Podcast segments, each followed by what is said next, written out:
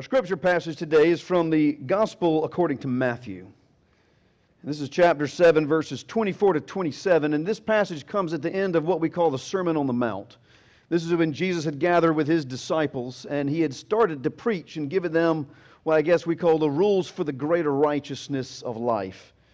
And uh, what he says here comes at the end of that passage. Uh, before we read this, though, let's pause for a moment in prayer. Good and gracious Father, Lord, you have given us your divine word to guide us, direct us, Lord, to be the rule for our life. But Father, as your Holy Spirit inspired this writing, we pray that you would inspire us again. We pray, Lord, that you would breathe your Holy Spirit upon our hearts and upon our minds, that we can hear, that we can read, and we can understand your good and perfect will for our life. Father, bless this holy reading of your holy word. And may the words of my mouth and the meditations of our hearts be acceptable in your sight, O Lord, our rock and our redeemer. Amen. This is the gospel according to Matthew, chapter 7, verses 24 to 27. Listen now to the word of the Lord. Everyone then who hears these words of mine and does them will be like a wise man who built his house on the rock. And the rain fell, and the floods came, and the winds blew and beat on that house but it did not fall because it had been founded on the rock. And everyone who hears these words of mine and does not do them will be like a foolish man who built his house on the sand. And the rain fell, and the floods came, and the winds blew and beat against that house, and it fell. And great was the fall of it.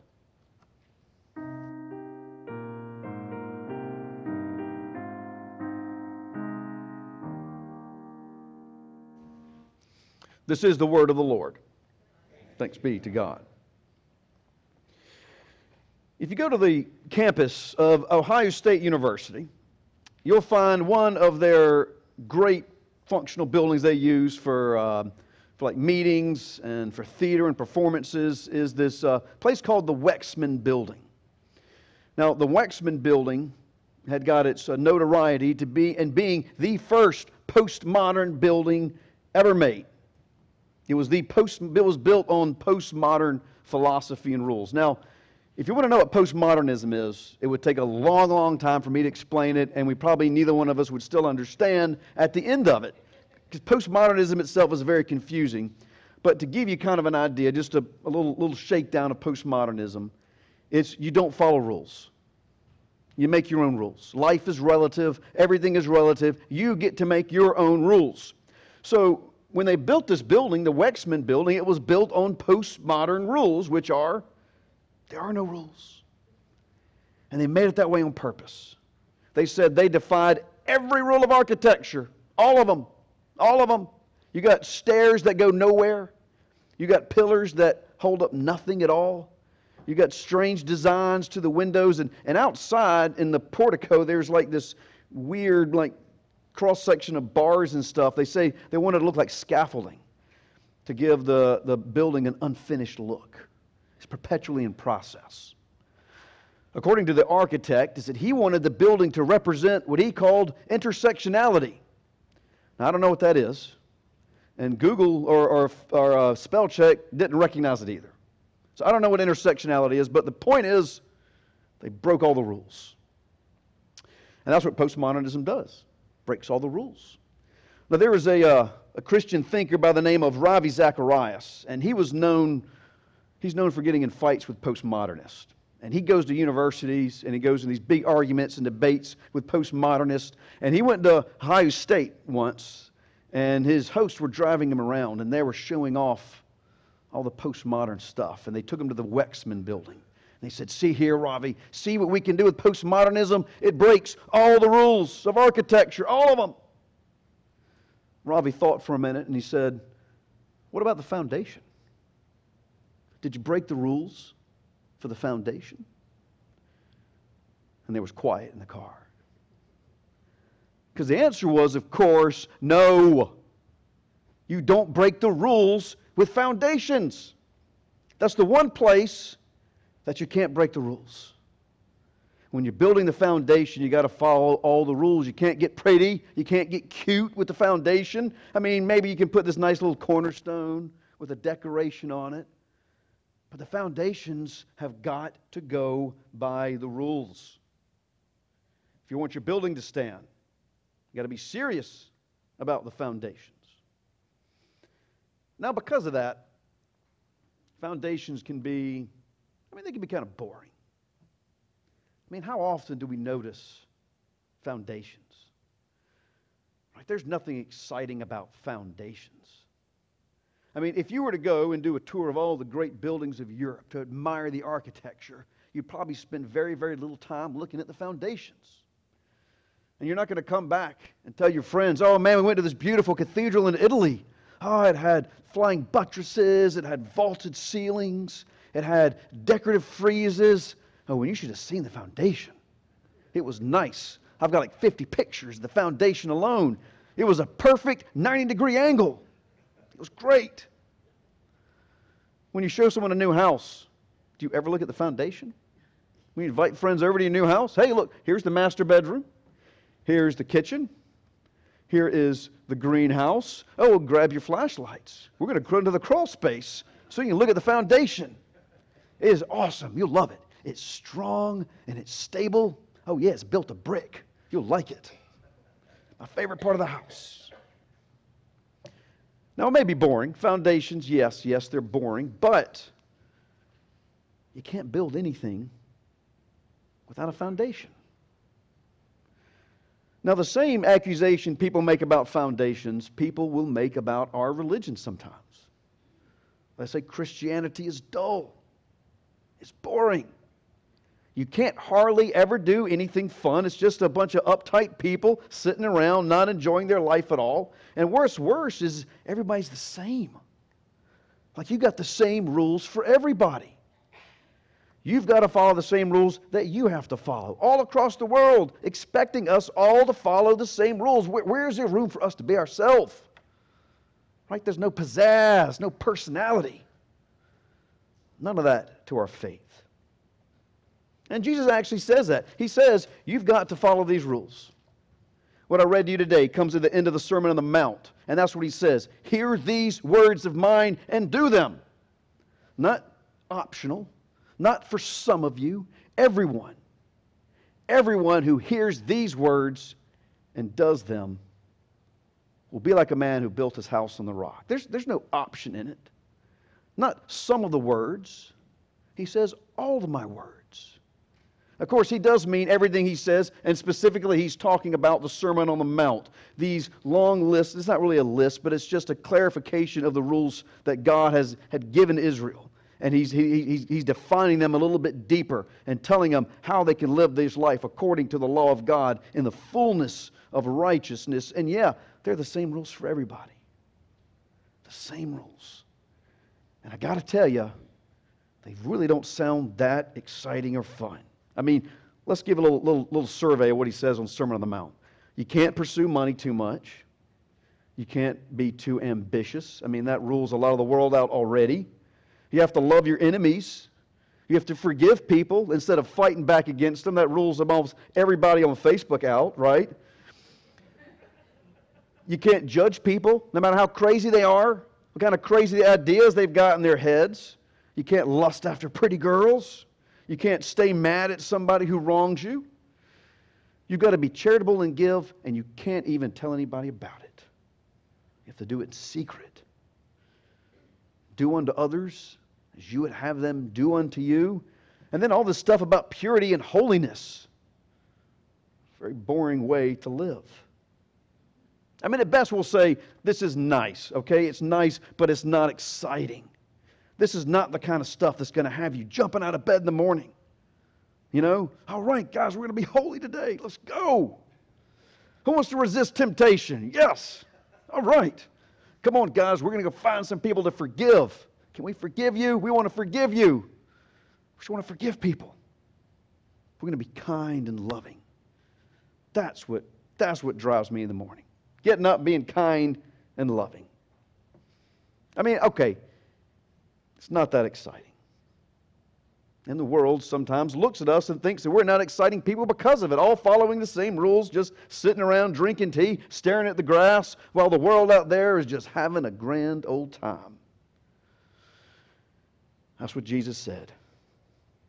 Hear and do these words, everyone, all my words, and your house will be like the rock. It'll be a strong house. When the wind blows, it will stand. Of course, what Jesus is talking about is foundations. To hear these words of mine, and they will be for you a foundation, a sure and certain and strong foundation in your life. And yeah, it may not seem exciting, it may even seem boring and, and repetitive and the same for everybody. But foundations, they always seem that way. Foundations, by their very nature, are not exciting. But you know what's great about a boring foundation? You know what is the greatest thing about a boring foundation? Is it's strong. It does exactly what a foundation is supposed to do.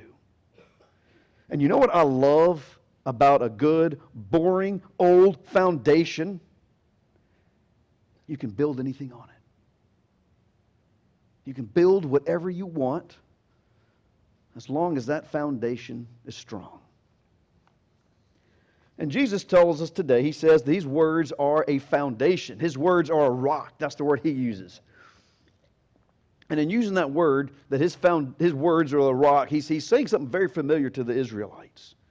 To all, all of his, his Jewish audience, he's saying something they would recognize because God has always told his people that he is their rock going all the way back to the founding of the law in the book of Deuteronomy, he calls himself the rock over and over again. And he says it in different ways I am the rock of your salvation. I am a rock of protection. I am the rock of refuge. I am your rock of safety. I am the rock that you can come to amidst the storms of life.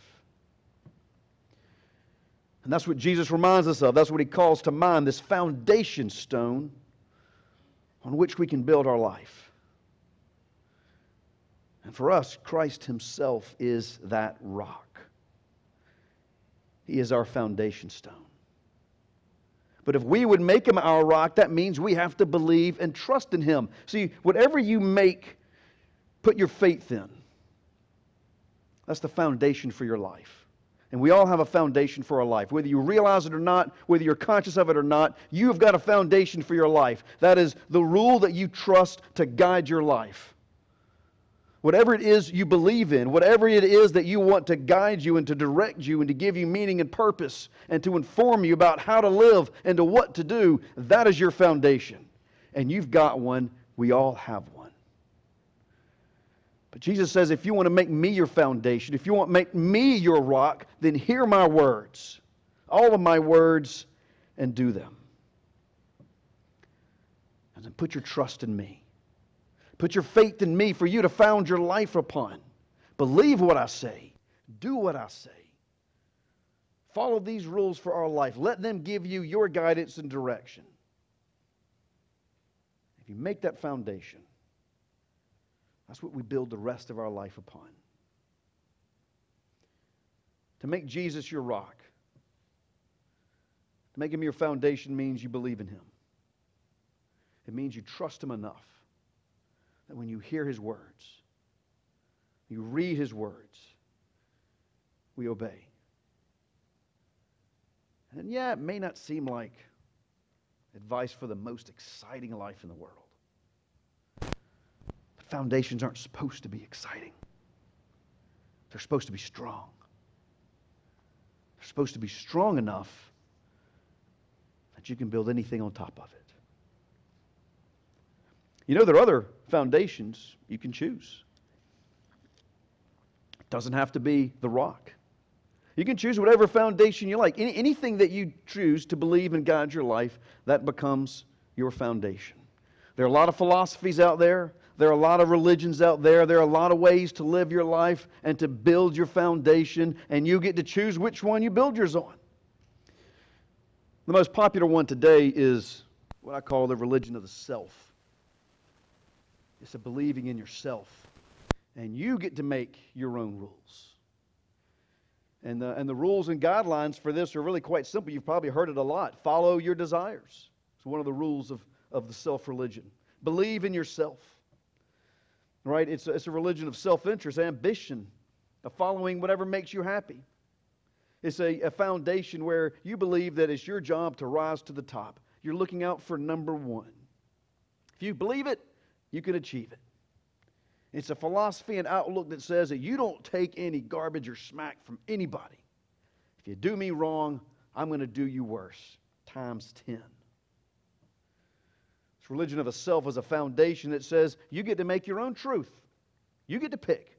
It's your truth. You get to make your own right and wrong. The religion of a self is a foundation that says, I'm the main character. This is my story. Or perhaps one of my favorites. This is my world, and you're just living in it. I mean, it sounds fun. It sounds great. It sounds very tempting. But foundations aren't supposed to be fun. Foundations are supposed to be strong. And Jesus says, if you follow after any of these foundations, as in if you hear these words of mine and don't do them, then you're building a foundation of sand. And he doesn't leave a lot of gray area here. He doesn't leave a lot of room for a really good third option. There's two options it's either the rock or it's the sand. And if it's the words of Christ you hear and do them, that's the rock. If it's anything else, it's the sand. Any philosophy, any religion, whether it be Islam or Buddhism or Confucianism or, or just this religion of the self that we love so much, they're all sand because there's only one rock. That's the foundation of Christ, and everything else is sand.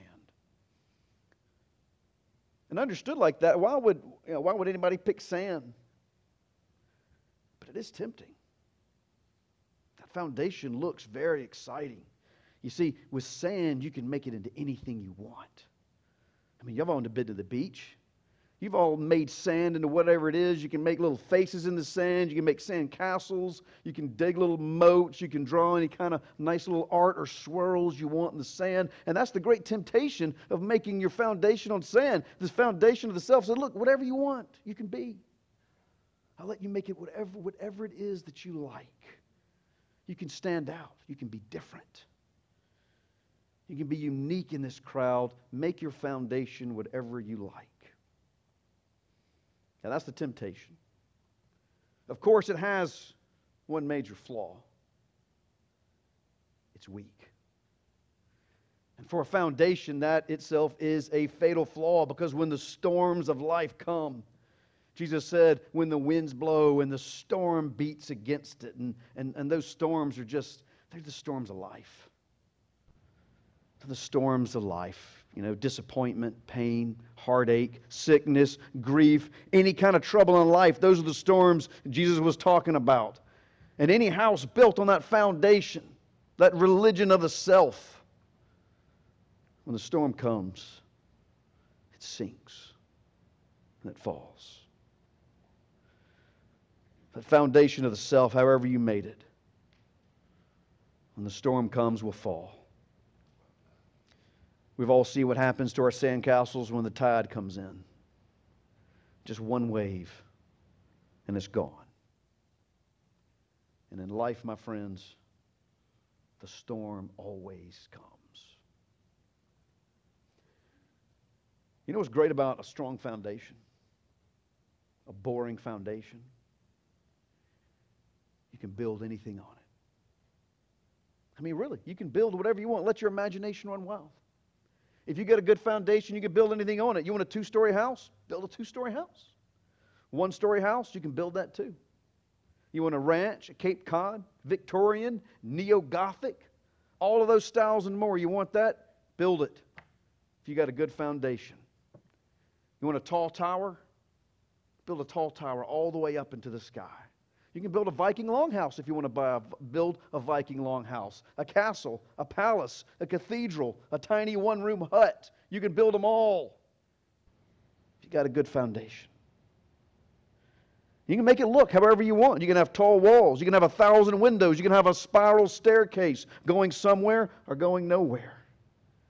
You can have a grand marble portico, a solarium, an observatory. You name it. You can have it. You know why? Strong foundation. A strong foundation, you can build anything on top of it. And of course, I'm talking about architecture, but the analogy serves for life as well. You have a strong foundation. You have your foundation that's grounded in the faith of Jesus Christ. As in, you hear his words and you do them and you make them the rule of your life. You can build anything on top of that. Anything at all. Because your foundation is strong, you can be an athlete or an actor. You can be a musician or a teacher, an accountant or a lawyer. You can go into business. You can be a banker, an investor. And you can have a good life out of all those because your foundation is strong. Because your foundation is strong, you can have all measures of success in life. You can be famous and rich and still have a holy life because you're built on a foundation. You can be poor and obscure and still have a good and joyful life because you're built on a foundation.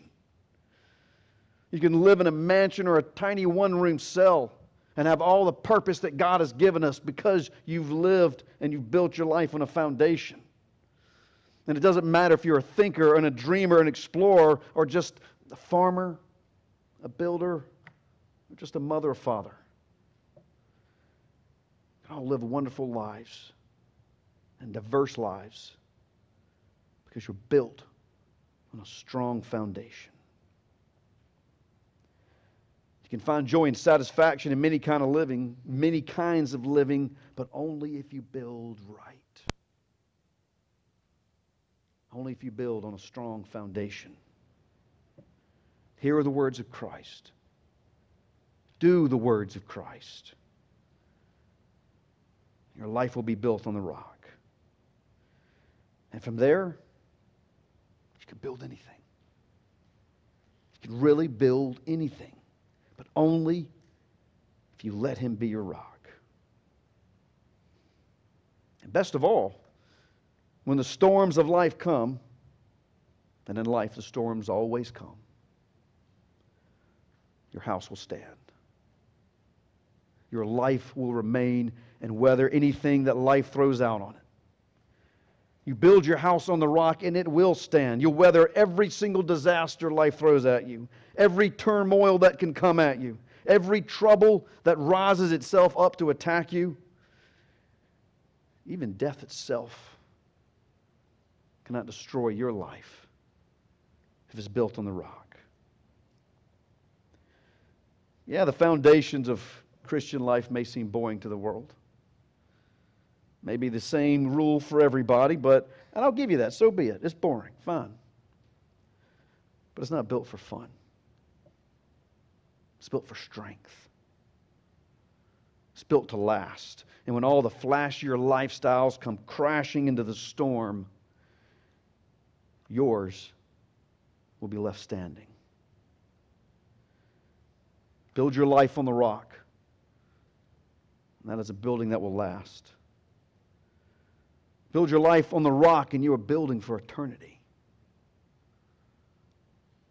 Build your life on the rock, and you're building a place for God Himself to dwell.